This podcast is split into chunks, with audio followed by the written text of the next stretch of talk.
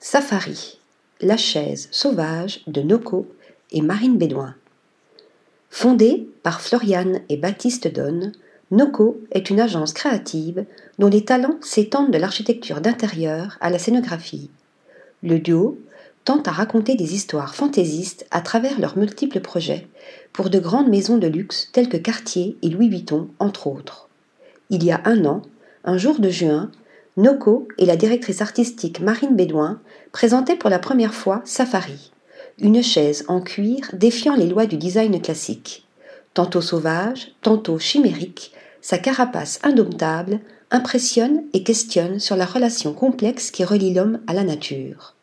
L'assise Safari est disponible en édition limitée, 7 pièces uniquement, et sur demande.